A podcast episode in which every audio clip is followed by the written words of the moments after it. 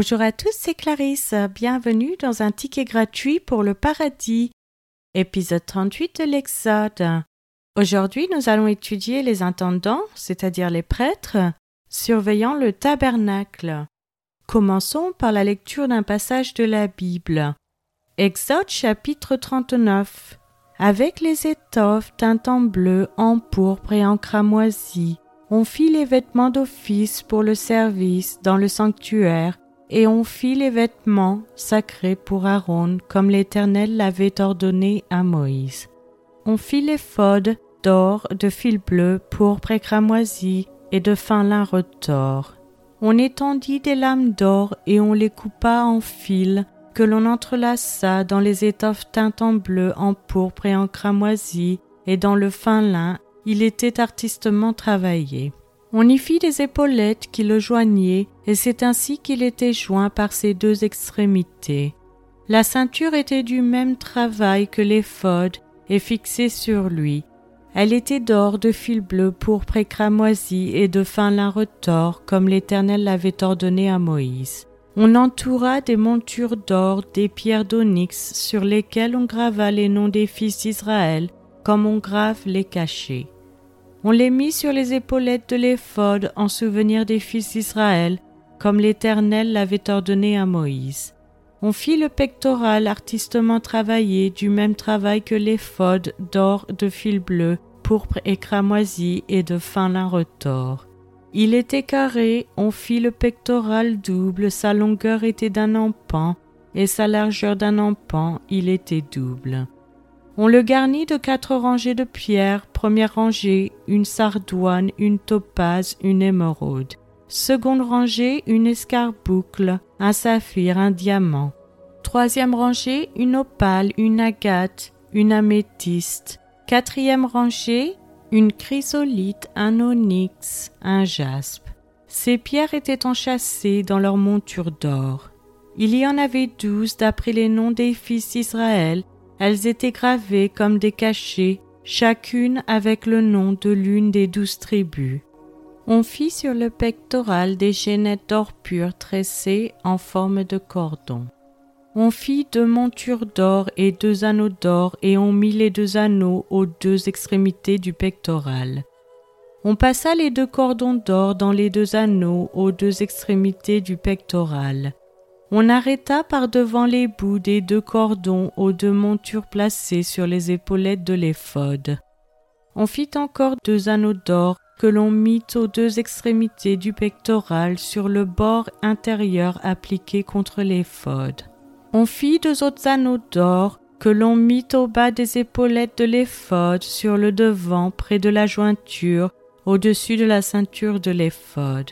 On attacha le pectoral par ses anneaux aux anneaux de l'éphod avec un cordon bleu, afin que le pectoral fût au-dessus de la ceinture de l'éphod et qu'il ne pût pas se séparer de l'éphod comme l'Éternel l'avait ordonné à Moïse. On fit la robe de l'éphod tissée entièrement d'étoffe bleue. Il y avait au milieu de la robe une ouverture comme l'ouverture d'une côte de maille, et cette ouverture était bordée tout autour afin que la robe ne se déchirât pas. On mit sur la bordure de la robe des grenades de couleur bleue, pourpre et cramoisi en fil retors. On fit des clochettes d'or pur et on mit les clochettes entre les grenades sur tout le tour de la bordure de la robe, entre les grenades, une clochette et une grenade, une clochette et une grenade sur tout le tour de la bordure de la robe pour le service comme l'Éternel l'avait ordonné à Moïse. On fit les tuniques de fin lin tissées pour Aaron et pour ses fils, la tiare de fin lin et les bonnets de fin lin servant de parure, les caleçons de lin de fin lin retors, la ceinture de fin lin retors brodée et de couleur bleue pour cramoisi, comme l'Éternel l'avait ordonné à Moïse. On fit d'or pur la lame, diadème sacré, et l'on y écrivit comme on grave un cachet, sainteté à l'Éternel. On l'attacha avec un cordon bleu à la tiare en haut, comme l'Éternel l'avait ordonné à Moïse. Ainsi furent achevés tous les ouvrages du tabernacle de la tente d'assignation. Les enfants d'Israël firent tout ce que l'Éternel avait ordonné à Moïse, ils firent ainsi.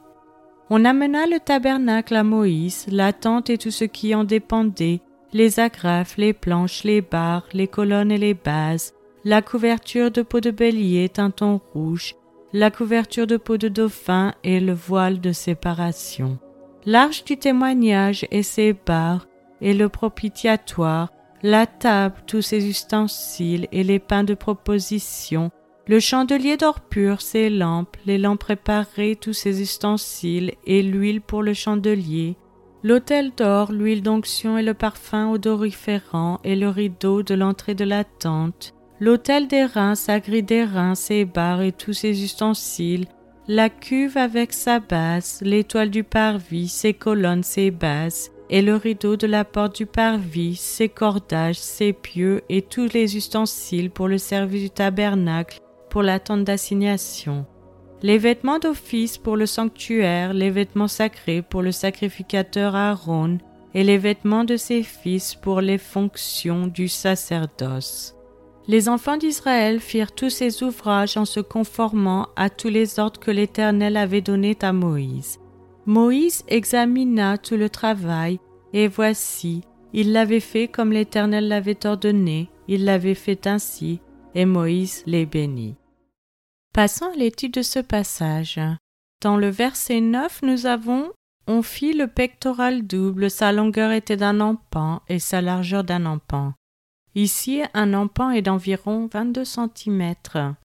Dans verset 13, nous avons quatrième rangée, une chrysolite, un onisque, un jaspe. Ces pierres étaient enchâssées dans leur monture d'or. L'identification précise de ces pierres précieuses est incertaine. Dans verset 23, nous avons comme l'ouverture d'une côte de maille. La signification de l'hébreu pour ce mot est incertaine. Dans verset 34, nous avons de peau de dauphin.